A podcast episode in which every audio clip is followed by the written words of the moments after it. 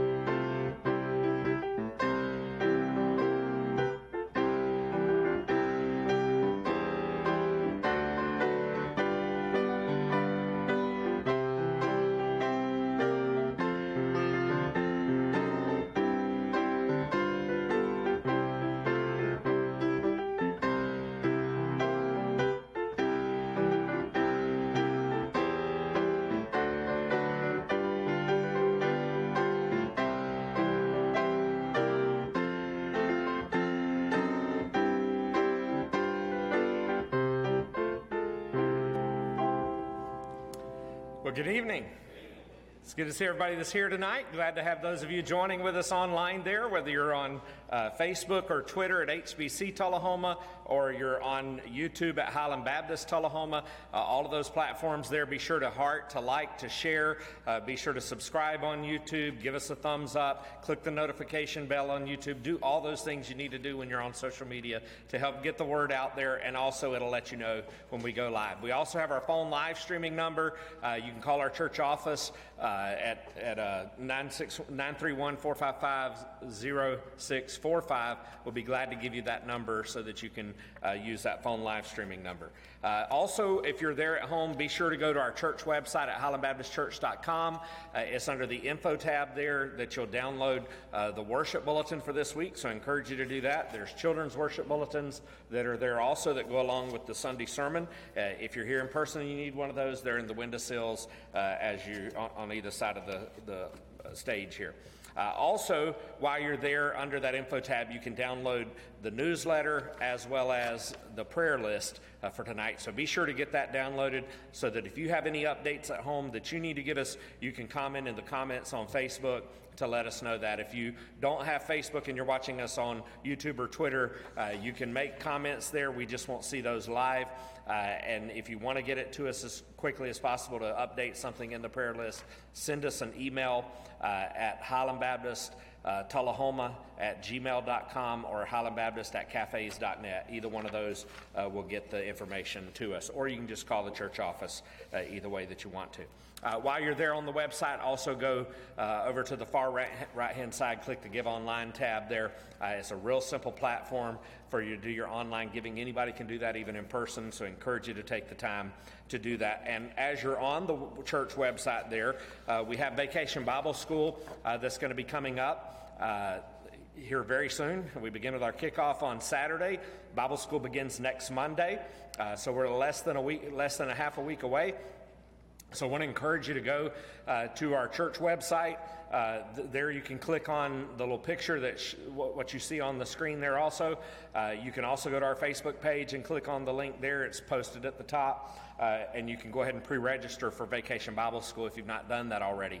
Uh, that'll help us when you arrive on Saturday or next week to be able to process everything through quicker if you go ahead and pre-register uh, there online. So be sure to do that. Uh, we will have pre-registration or registration open uh, this Saturday at the kickoff event. There'll be food, fun, games, a color run walk. So come out and join us 6 to 7:30 uh, this Saturday. We do have paper forms. They're on the stand out here in the hallway if you need one of those to register somebody in person. And then also, uh, we've closed ordering from Lifeway the t shirts, but we do have a few extras. Uh, so if you need to order a t shirt, you can uh, hold your camera uh, on your phone up over that little QR code there. It'll give you a link there that you can click and you can go and order your t shirt. If we have that available, uh, we'll be glad to get that to you. So we won't be ordering anymore because they don't have any more. All those are, are pretty much gone. Uh, so just wanted to make you aware of all of those things. Uh, if you're here tonight in person, uh, the charts that we have for the Revelation prophecy charts, they are over here to my right on the stage by the gift bags for our for our guests. Uh, so be sure to get one of those if you don't have one. And I have one extra of the numbers charts if you need one of those. We'll briefly mention it uh, tonight in our message tonight. But if you're at home and you want either one of those, uh, please send us that email or comment there in the comments. We'll be glad to get that out to you. So thank you all so much for being here with us. Brother Mike, come and lead us in our song.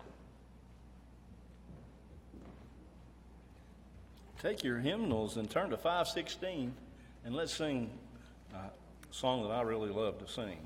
Uh, when the roll is called up yonder. It's Pat.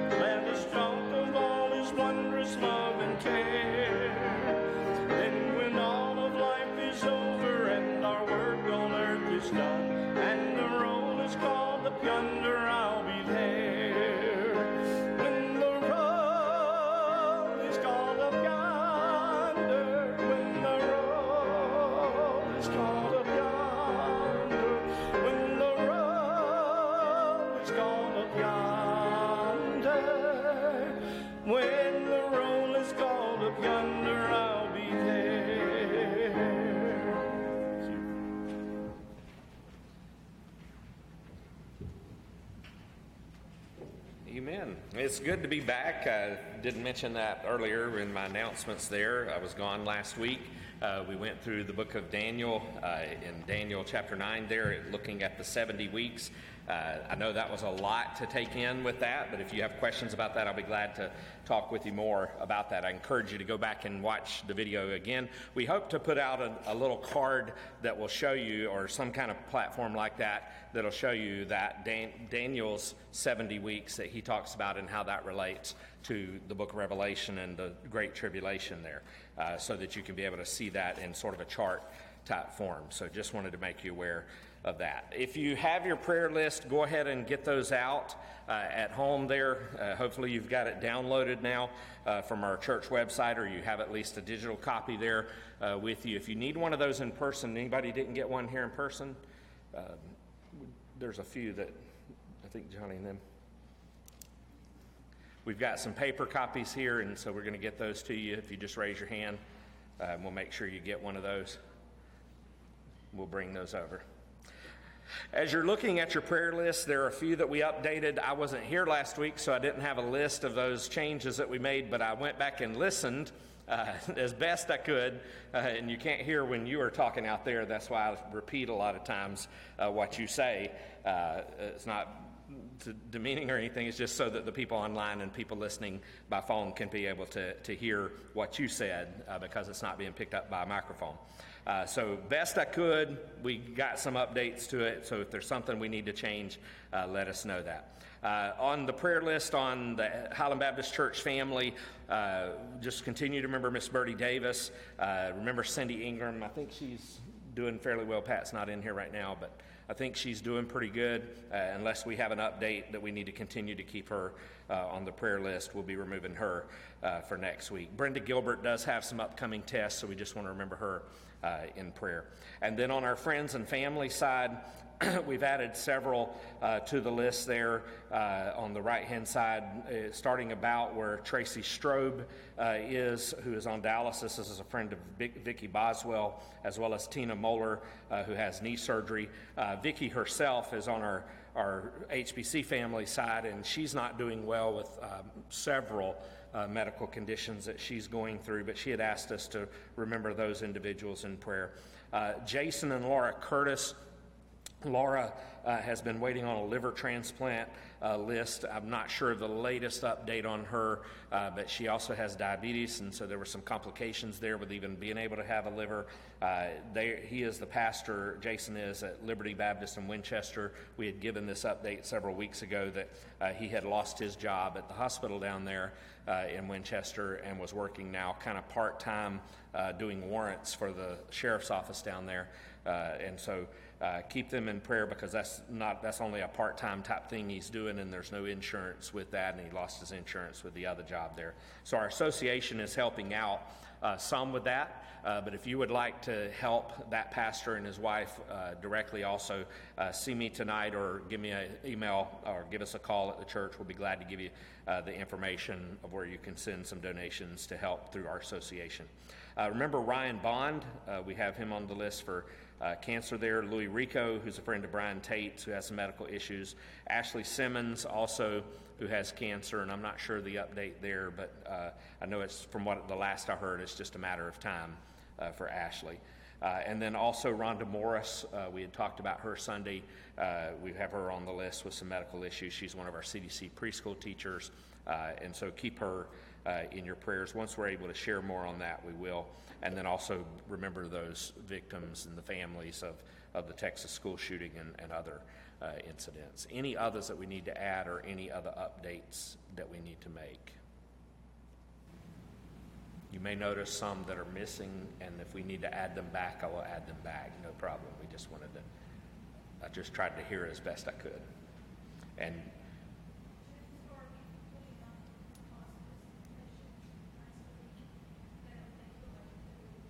Okay. Okay. All right. So remember James Harvey and his family. Uh, we had mentioned last week he's on hospice, uh, and uh, things don't look like he will make it through at the end of the week. So keep him in your prayers. Keep Terry in your prayers, Is that your stepdad, right? Yes. Remember, uh, remember that family in your prayers. Anybody else?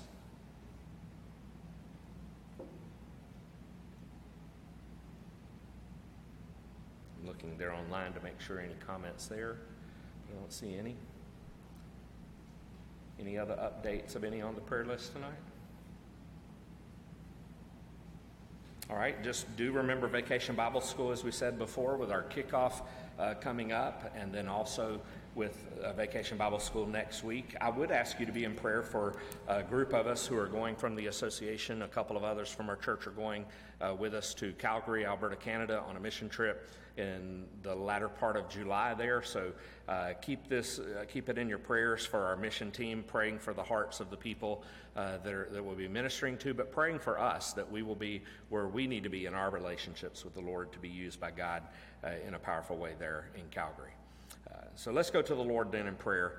Uh, as we begin tonight. Heavenly Father, we just want to thank you so much for your loving grace and your mercy. And Lord, what a wonderful life you have given us. What a wonderful day this is, Lord, to live and to breathe and to just have the, the assurance that as believers, uh, Lord, we know that you have us firmly in your hands uh, when we're on the mountaintops or even when we're in the lowest valleys of this life.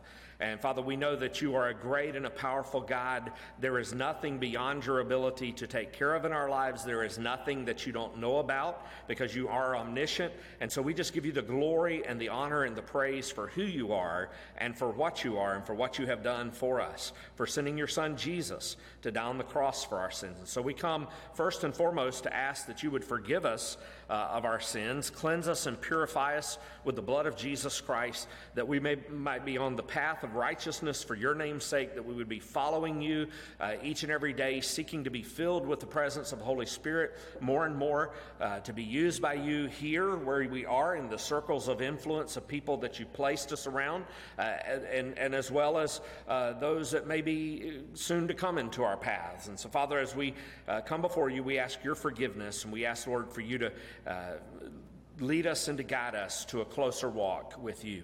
Father, we pray as we come before you tonight, Lord, for many who are on our list. We haven't even touched the tip of the iceberg of naming each one of them, but Lord, you know each and every person that is mentioned by name on our prayer list. You know each person that's at home uh, watching us online or listening to us online, and you know their physical situations. Uh, Father, we know that uh, you are there with them and you have blessed them in so many great and mighty ways, but Lord, we know that they still need your healing touch upon them. And so, Father, we pray for each and every person that's here. Maybe there's some burdens and some cares uh, that we're facing and struggling with ourselves. So, Lord, whether it's a person on this list or a person at home watching or listening or a person who's present here tonight, Lord, we know that as we uplift our prayers and our hearts to you, you hear us. And we expectantly look forward to an answer from you. Lord, sometimes it's not the answer that we like, but Lord, we pray that you will answer us uh, and that you will do an awesome work in our hearts and in our lives to, to bring glory to the name of Jesus Christ and to bring good into our lives and into these people's lives that we're mentioning by prayer tonight. Lord, we know that you are the great physician, and, and we thank you, Lord, for the wisdom and discernment that you've given doctors and nurses and caregivers to take care of these individuals that are on our list and others. Uh, Father, we just pray that you will continue to bless them, to give them the, the wisdom and discernment for the proper care for these individuals. But we know, God, that you are the great physician, and so we uplift each and every one of these to you and all of their needs that that encompasses. And we ask, God, that you will just have your healing hands upon them.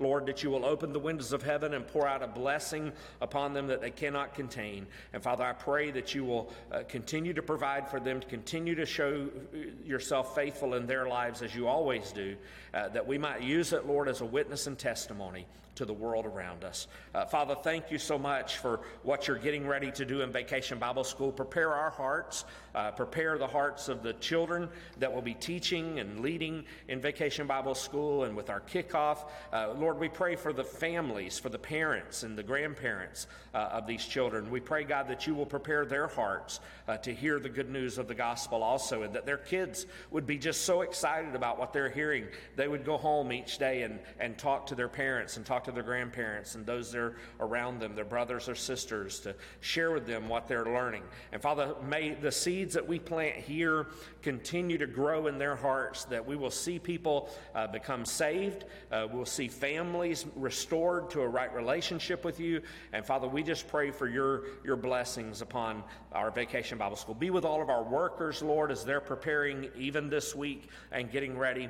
Uh, Father, I pray that you'll be with them during next week, that uh, any anxieties or any uh, pressures that they may feel, Lord, that you'll just relieve all of that as they trust in you. Father, fill them with your presence and let them know that you are with them. And Lord, be with our, our mission group that's going to be going to Calgary. Uh, begin, Lord, preparing our hearts to get us ready uh, for going uh, there and prepare the hearts of those that will be ministering to there in Calgary in July. Father, we pray for those who, the families of those who are laying to rest their family members members from the shooting incident in, in Texas and, and, many other places, even too. And so, Father, we just pray that you will uh, use even these tragedies to bring uh, good into these people's lives. And Father, I pray that uh, you will just continue to wrap them in your loving grace and your mercy and, and shower them with your kindness and your comfort and a peace that passes all understanding. And, and, so, Father, as we come to this time here, as we begin to open your word in the book of Revelation, make your word known to us, reveal to us the truth of your word. And, Father, I pray that we will uh, apply it to our hearts and apply it to our lives as we learn more about you and what your plan is for us in the days ahead. In Jesus' precious name we pray. Amen. Amen. Take your Bibles tonight, if you will. Turn to the book of Revelation, Revelation chapter 10. Get a few things situated here. Revelation chapter 10 and verse 1 through verse 11. As you enter the book of Revelation in chapter 10, eh, having known where we've been at thus far, uh, you would expect to hear in chapter 10, finally, the blowing of the seventh trumpet.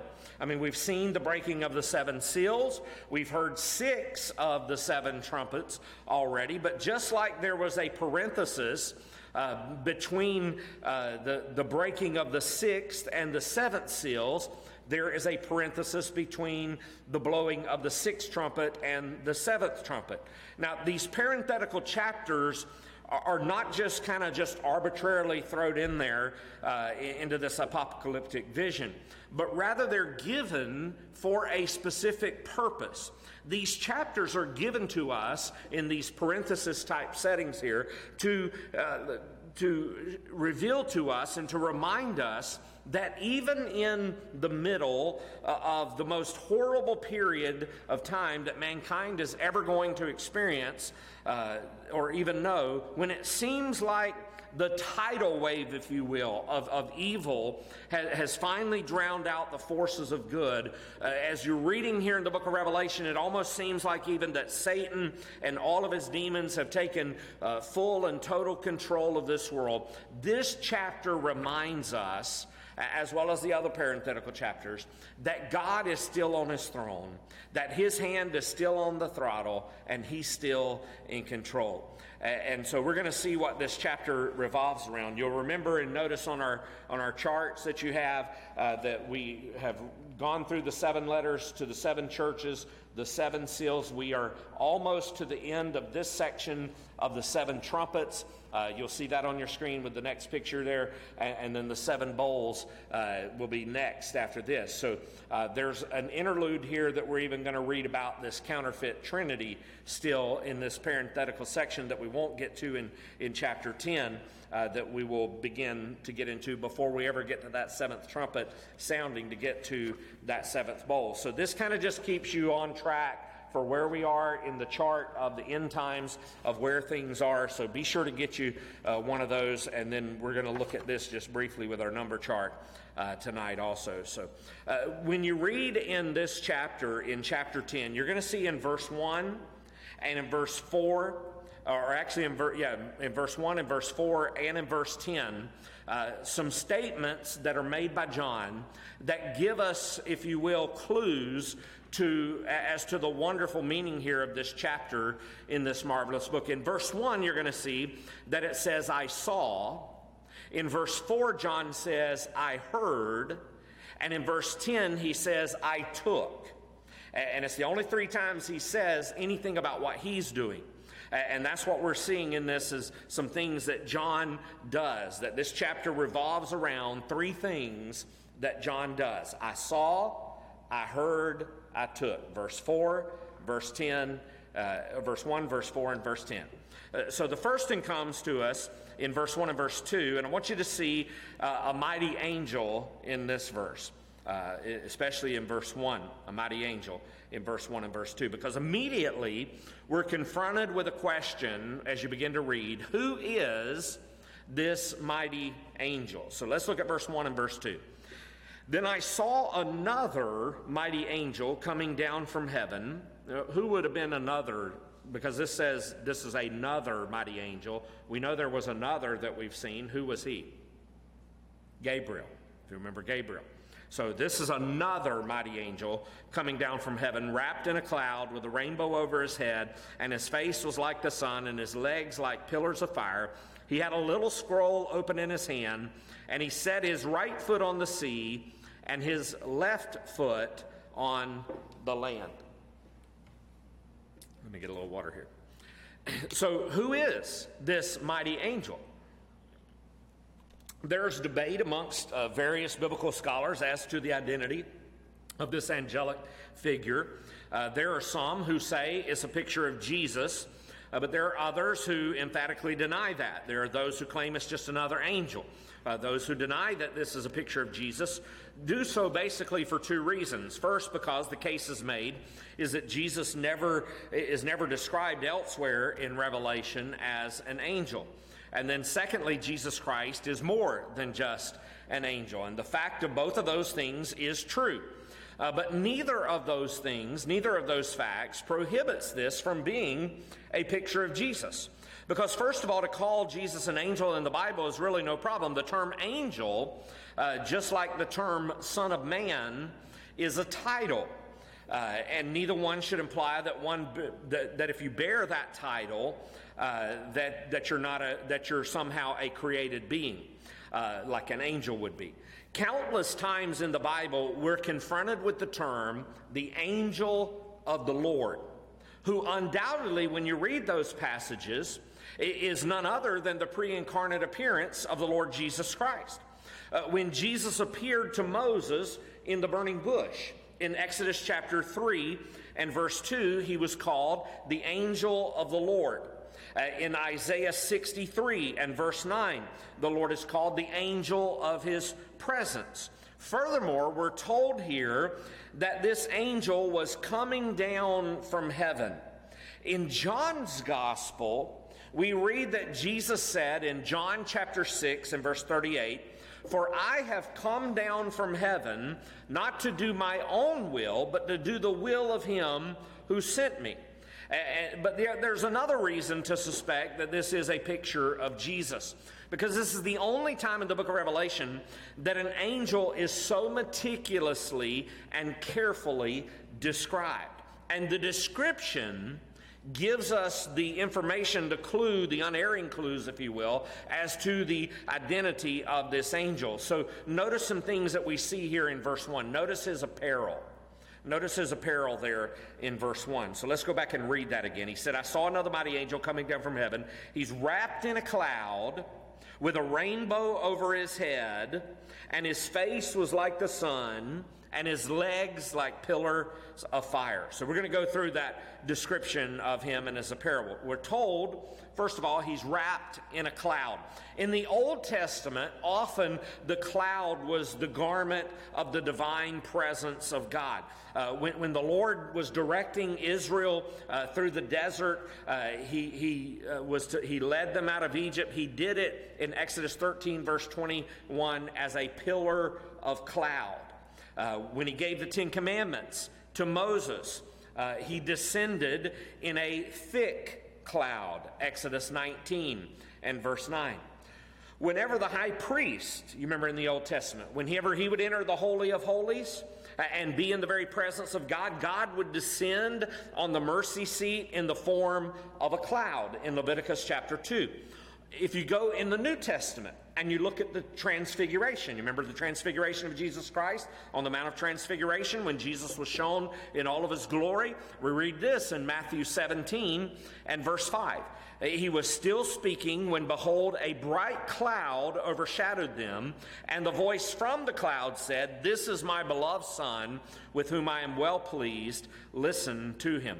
So when the Lord ascended to heaven, when, when Jesus went up into heaven, how did he go up into heaven? He went in a cloud. Uh, a cloud took him out of their sight. Acts 1, verse 9. Revelation 1 7 tells us that when he comes back again, how's he going to come back again? In the clouds. He's coming with the clouds. And so it would be natural for this description uh, in and of itself to, to be giving us that image and picture of Jesus. But also notice his appearance. Notice the crown on his forehead. We read there a rainbow over his head. Uh, in Revelation chapter 4, we're told about, remember, the rainbow that surrounds the throne of God. The rainbow, as you know, from way back in the Old Testament, was a sign of God's everlasting covenant uh, not to do what on this earth? Never to flood it again. uh, never to flood this earth again. And so, even now, Jesus wears this rainbow on his brow, a crown of light, uh, because 2 Corinthians chapter 1 and verse 20 says, All the promises of God find their yes in him. That is why it is through him that we utter our amen to uh, God for his glory. And so we see him in the crown of his, of his glory and his righteousness. We see the countenance of his face. Notice his face was like the sun. Earlier, John had said, when you read back in Revelation 1, verse 16, and we know there for sure he's describing Jesus there. He said his face uh, was like the sun shining in full strength in Revelation 1:16. You go back again to the Mount of Transfiguration. On the Mount of Transfiguration, it says in Matthew 17, verse 2, his face shone like the sun. Uh, when Paul, remember when Paul met Jesus on the road to Damascus? Uh, he saw, uh, as he was on the way, he saw uh, uh, on the way a light from heaven brighter than the sun that shone around me and those who journeyed with me. Uh, isn't it something, and, and isn't it awesome to know that the S O N is brighter than the S U N? That's awesome. the prophet Malachi you go back to the Old Testament, prophet Malachi, uh, when he was describing the Messiah, he, he describes him as the Sun, S U N, of righteousness uh, in Malachi 4, verse 2. Uh, when you look at his description here also, you see the covering of his legs or of his feet. It says, and his legs, or some versions say his feet, were like pillars of fire.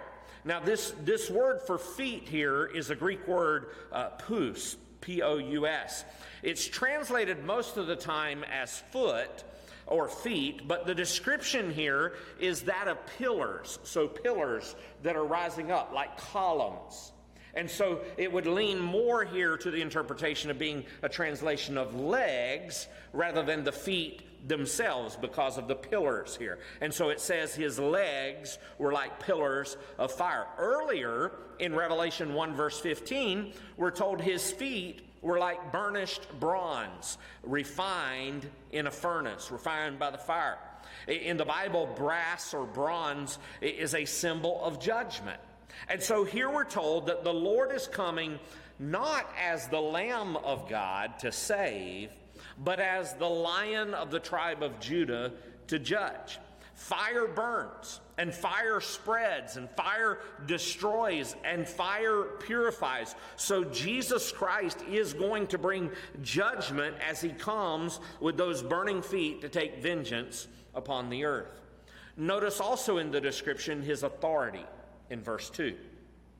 Notice in verse 2 that it says, He had a little scroll open in his hand, and he set his right foot on the sea and his left on the land. We'll talk about that part in just a moment, but notice what he held in his hand in verse 2 the little scroll open in his hand. The little scroll or the little book is the same book that we read about back in Revelation chapter 5. Remember, that book represents the, the, the deed to all the earth.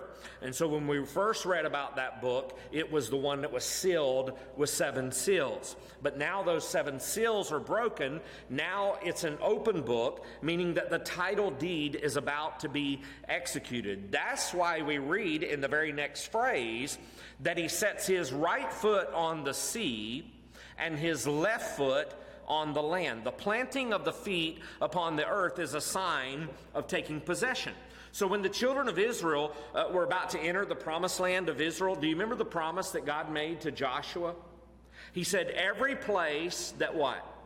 The sole of your feet will tread upon, I have given to you just as I promised to Moses. So when, that was a symbolic thing that wherever you step your foot, I'm giving you here the deed to that land. It'll be yours. I'm promising it to you. And so the planting of the feet on the earth is a sign of taking possession. All of the earth is made up of land and sea. So when Jesus sets his foot on the, uh, on the land and one on the sea, it's a sign that he's getting ready to possess uh, the, the earth by exerting his authority and his sovereignty over the entire world.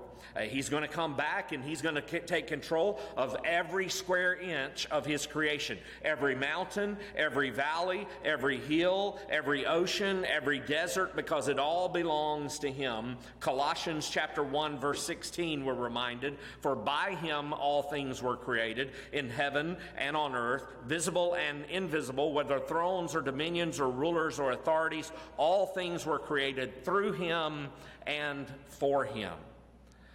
So that's what John sees. Notice what John hears. John hears now a majestic announcement. He hears a majestic announcement in verse 3 down through verse 7. So notice this mighty angel gives us an announcement that all of heaven cannot fail to hear. And John is stunned by both the method and the message of this announcement. So notice first that it's a resounding announcement, a resounding announcement. Verse 3 says that after, the, after Jesus steps his foot on the sea and one on the land, and he called out with a loud voice, like a lion roaring, when he called out, the seven thunders sounded. Now, there's few sounds that can uh, compare with the roar of an angry lion in a jungle. Uh, I've, I've heard and watched documentaries before, and, and people are just terrified, even in the night. Even brave people that are the, of the bravest heart, uh, it, it, can uh, make them unnerved and bring a chill upon them. Even the most dangerous prey. Uh, that roar can can uh, paralyze that that prey. It can uh, cause even the most fearless enemy to stop and to hesitate uh, in in their tracks. This voice, though, is none other than the mighty roar of the lion of the tribe of Judah. Oftentimes in the Bible, the voice of God is described as the roaring of a lion. Uh, for example, in the Old Testament, in Amos chapter 7, verse 8, it says, The lion has roared, who will not fear? The Lord God has spoken, who can but prophesy? Uh, but I believe this particular roar is the fulfillment of an ancient prophecy. The prophet Joel said in Joel chapter 3 and verse 16, The Lord roars from Zion and utters his voice from Jerusalem, and the heavens and the earth quake, but the Lord is a refuge to his people, a stronghold to the people of Israel.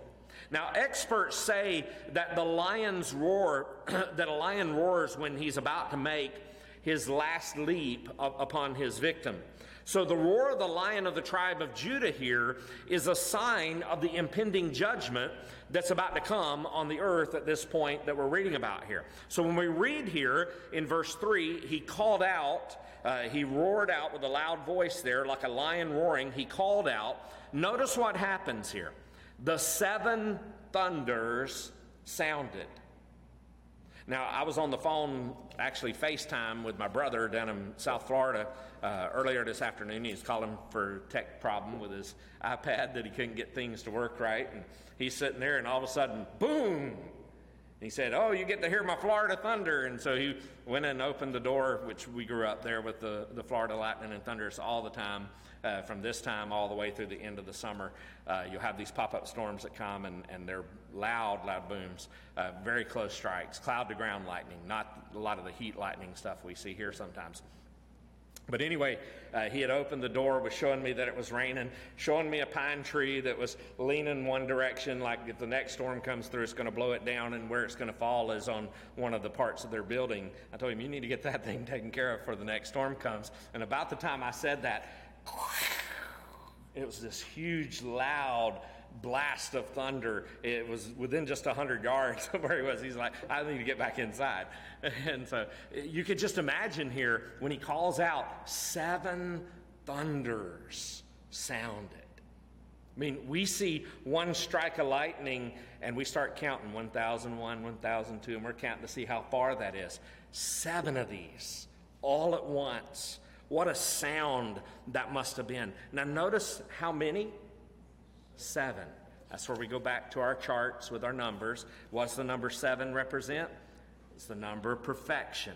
It's the number of perfection. It's the divine number. Uh, it's the number where God and the world uh, get together. And that's what we see happening in him. It's the, the number of completeness, which suggests that God has the final say in anything.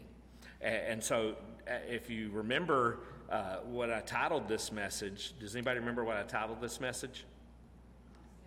When God says enough. And that's what's happening here these seven thunders, you better believe that's going to get everybody's attention when God says enough. And so, seven is the number of completeness. God has the final say in anything. In Psalm 29, we read where the voice of the Lord goes forth seven times as thunder. And that just merely echoes the fact that the judgment of God is going to come swiftly uh, and, and suddenly upon the earth. You don't ever know where lightning's going to strike, but you better be ready when it does.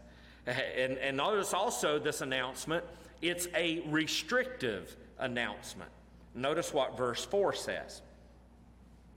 So it's a restrictive announcement. When the seven thunders had sounded, and everybody gets their composure here from that loud noise, uh, he says, I was about to write, but I heard a voice from heaven saying, Seal up what the seven thunders have said, and do not write it down. Didn't you want to know what those seven thunders said? and God says, No, don't write that down. I don't want that in this book yet.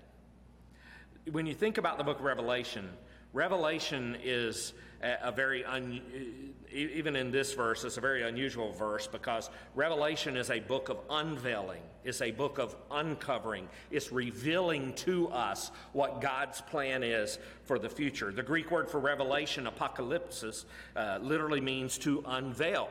And so the purpose of revelation is to reveal, not to conceal. And yet we're told the message contained in the voice of those seven thunders, that's off limits. I don't want my people to hear that yet. So, what did those seven thunders say? What was it that John heard that we didn't hear? Well, we're not told what those voices say. You see, I believe that there are certain things that we're not meant to know here and now. And that one day we will understand better by and by. There are some things God doesn't reveal to us because they're so wonderful we couldn't understand them. But there are also other things that God doesn't reveal to us uh, that are things that are so terrible that we couldn't receive it. Uh, there are some things God doesn't let us know. I, I'm glad I don't know when I'm going to die. He doesn't let any of us know. He tells us that it's appointed unto man once to die. Every one of us has an appointed day to die. Uh, but we don't know when that day is. I'm glad that we don't know when that day is that we're going to die because if every one of us knew the exact day, the hour uh, where we were going to die, we would, we would live with that, carrying that around in our minds and on our hearts forever. And, and, until that day happened, it would hinder us in our walk here on this earth. And if we knew that we were going to die tomorrow, our mind would be on tomorrow. And yet, Jesus said, Sufficient unto the day are the evils thereof. In other words, you don't need to be worrying about tomorrow, it's today. So, God, in His infinite wisdom, has chosen not to reveal to us the things that John heard from those seven thunders, but they will be revealed at a later time. We also see not only is it a restrictive announcement, it is a reliable announcement. Notice verse 5 and verse 6. And the angel whom I saw standing on the sea and on the land raised his right hand to heaven and swore by him who lives forever and ever, who created heaven and what is in it, the earth and what is in it, and the sea and what is in it. We'll come to that last phrase in just a moment. When God wants to underline the authenticity and the reliability of an action that he's going to take, one of the things he does is swears upon himself. If you read in Hebrews chapter 6 and verse 13, here's what it says there For when God made promise to Abraham, because he could swear by no greater, he swore by himself.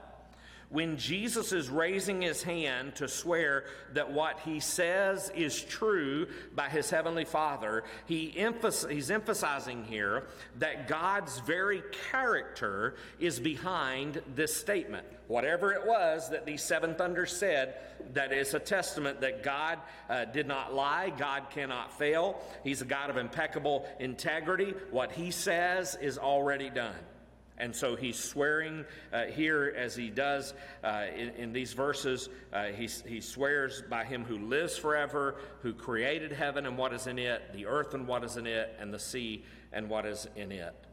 It is also, though, a refreshing announcement because notice the last phrase of verse 6. Verse 6, he says, after he gets through swearing, he says, that there would be no more delay.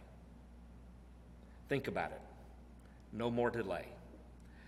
This verse is the answer to the prayers of the saints back in Revelation 6 and verse 10. Do you remember what they said there? They said, How long?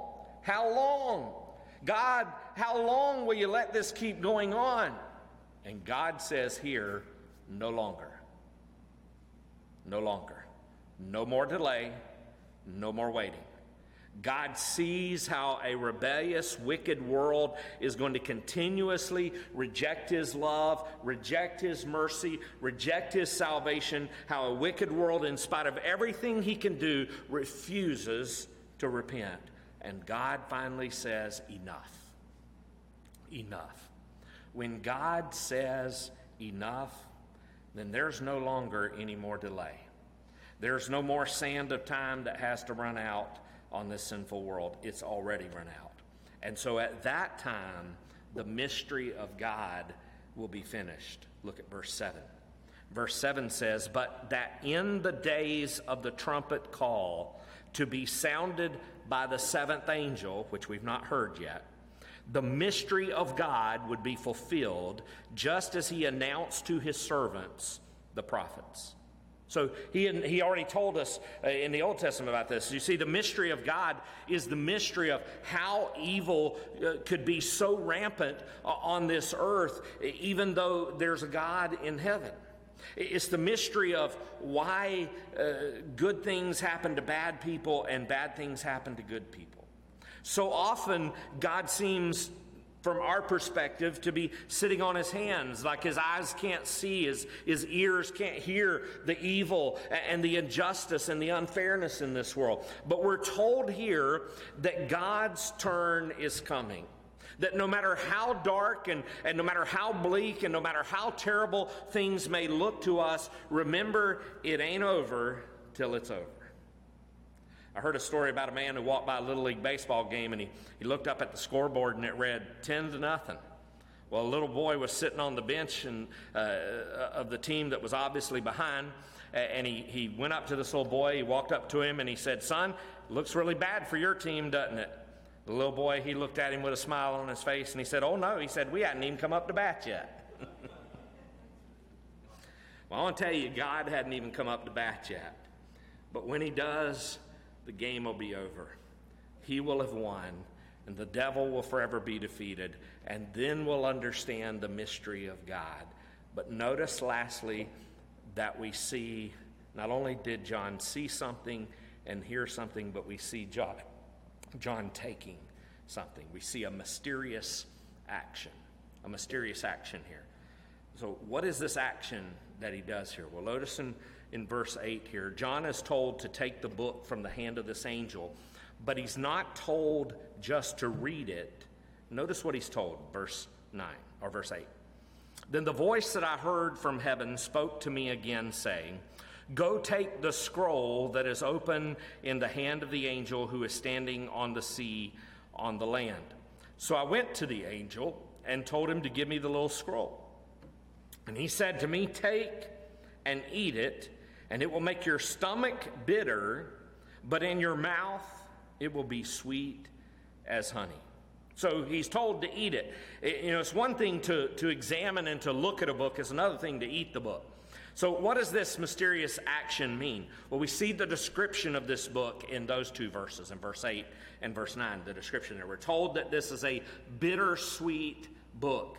This book represents the Word of God. And so, as you study the Bible, you find in it both the sweet and the sour.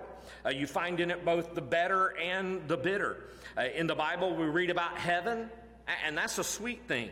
But we also read about hell, and that's the bitter. In the Bible, we see the mercy of God, which is sweet, but we also see the judgment of God, which is bitter. And so the first two chapters of the Bible itself are sweet. I mean, think about the first two chapters of the Bible God creating the heavens and the earth and all the creation, and He creates Adam and Eve and He places them in the garden. And what a beautiful place that was, and there was no sin there, and there was no, no anything wrong there in the garden in those first two chapters. The first two chapters are sweet. They're in that paradise where sin and evil were never known. It was all honey and no bees, all flowers and no trees. But in the third chapter, the sweet turns to bitter. As Satan comes in and, and man falls down and the world begins to come apart. In the Bible, there's both good and bad. We're told in the Word of God that the godly will go to heaven, but we're also told that the ungodly will suffer uh, and go to hell. We're also told that godly people will suffer persecution. The Bible's sweet because the Bible is true. Jesus said in John 17 and verse 17, Your word is truth.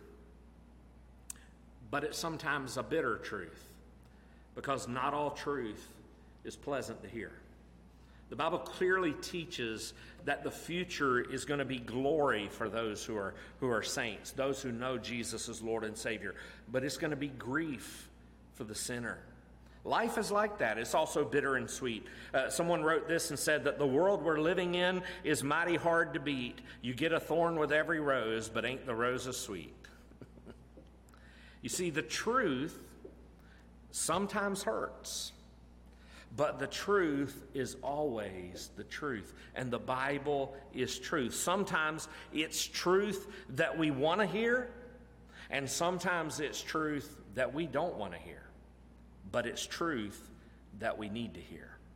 It's truth, warts and all. So we see the description here of the book. Notice also that the digestion of the book in verse 10. He says, I took then, because he, was told to eat it. So in verse 10, he says, I took the little scroll, the little book from the hand of the angel, and ate it. And it was sweet as honey in my mouth. But when I had eaten it, my stomach was made bitter.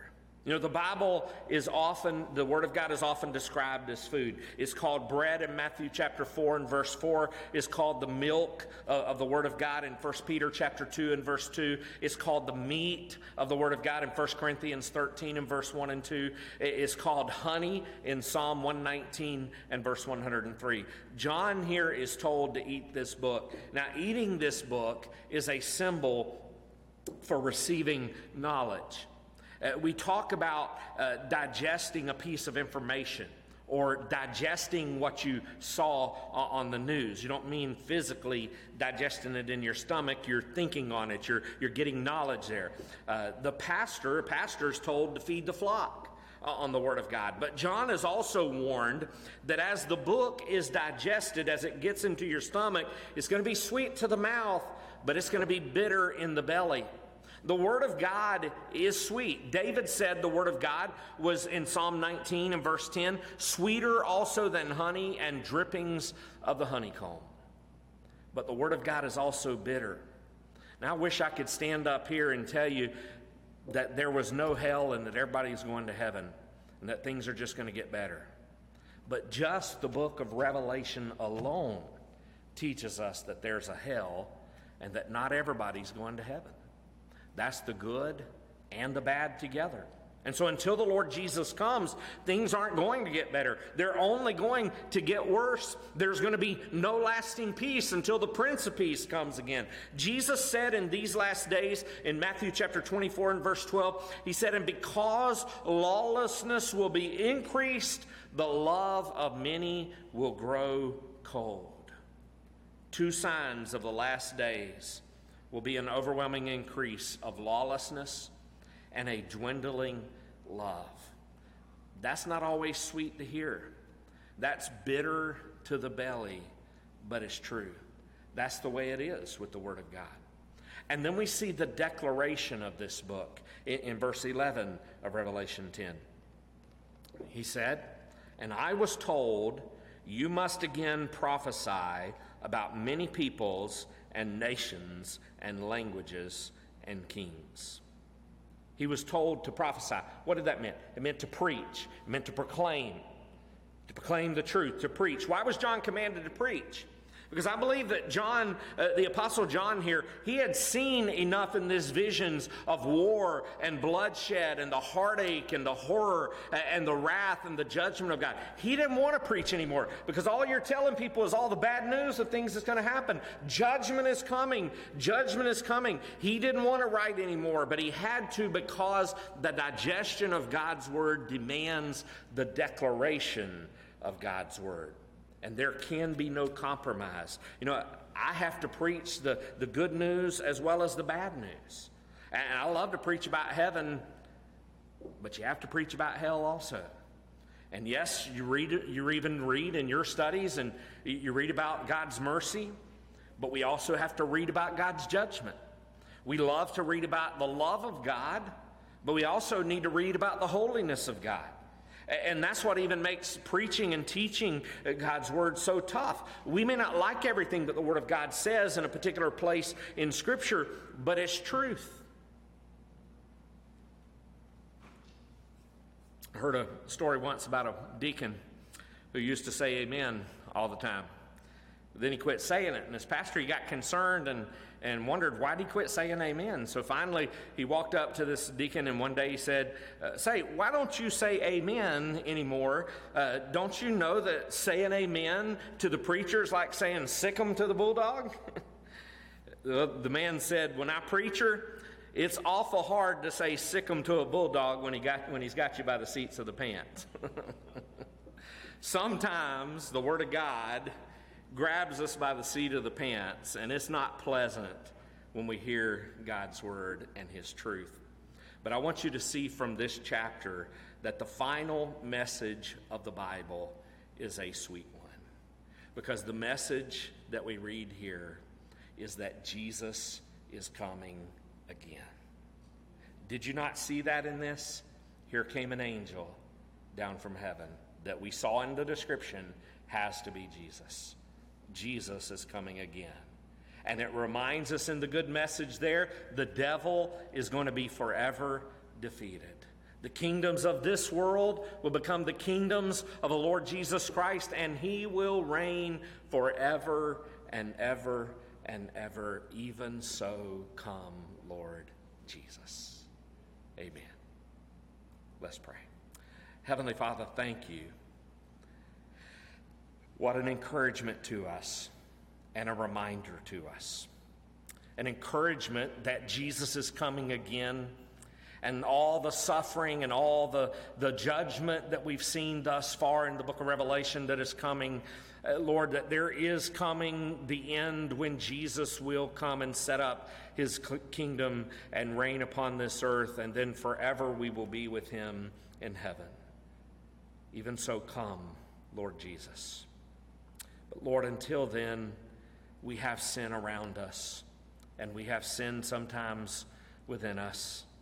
And Lord, that is the bad part of the message of the Word of God that we are sinful creatures and we need to be saved. So, Lord, I pray first and foremost, if anyone has been watching this message or present here even tonight, that they have not trusted by faith in Jesus as our Lord and Savior, I pray that today they would call out to you and say, Dear God, I know that I'm a sinner and I need to be saved. I believe in Jesus Christ and what he did for me in his death, in his burial, in his resurrection. Lord, come into my life and save me and help me to live for you all the days of my life. And Father, I pray that if someone's prayed something like that in their prayer, Lord, help them to follow up by just letting us know in an email or a comment there online that we can be able to follow up with them in their relationship with the Lord. or if they're here in person, that they would talk to me before they leave. But Father, there are many of us who are listening and who are watching who are believers. And not only do we need to be reminded that Jesus is coming again, we need to be reminded that when we're reading our Bibles and we're studying our Bibles, not to just skip to the good parts. Help us, Lord, to read it all the good and the bad, the mercy and the judgment. And Lord, to know that in that, we begin to then apply what we learned in the blessings of the book of Revelation. That not only are we blessed when we read this word and hear this word, we're blessed in the keeping of this word. So help us to keep your truth, to keep your word, to live in that truth. And Father, I pray that as we draw closer to you every day, as we read our Bibles every day, Father, may we see that truth and may we proclaim that truth to the lost and dying world around us, that they too might be saved. In Jesus' precious name we pray. Amen. Well, thank you all so much for being here tonight in person. Thank you who joined us there online. Uh, we'll be back Sunday morning, 9:15 for Sunday school, 10:30 for worship. So you come and join us in person or, or join us there online. We look forward to seeing you. You have a blessed week. Be in prayer still about Vacation Bible School uh, as it begins to come, and, and we'll see you this coming Sunday. You have a blessed week.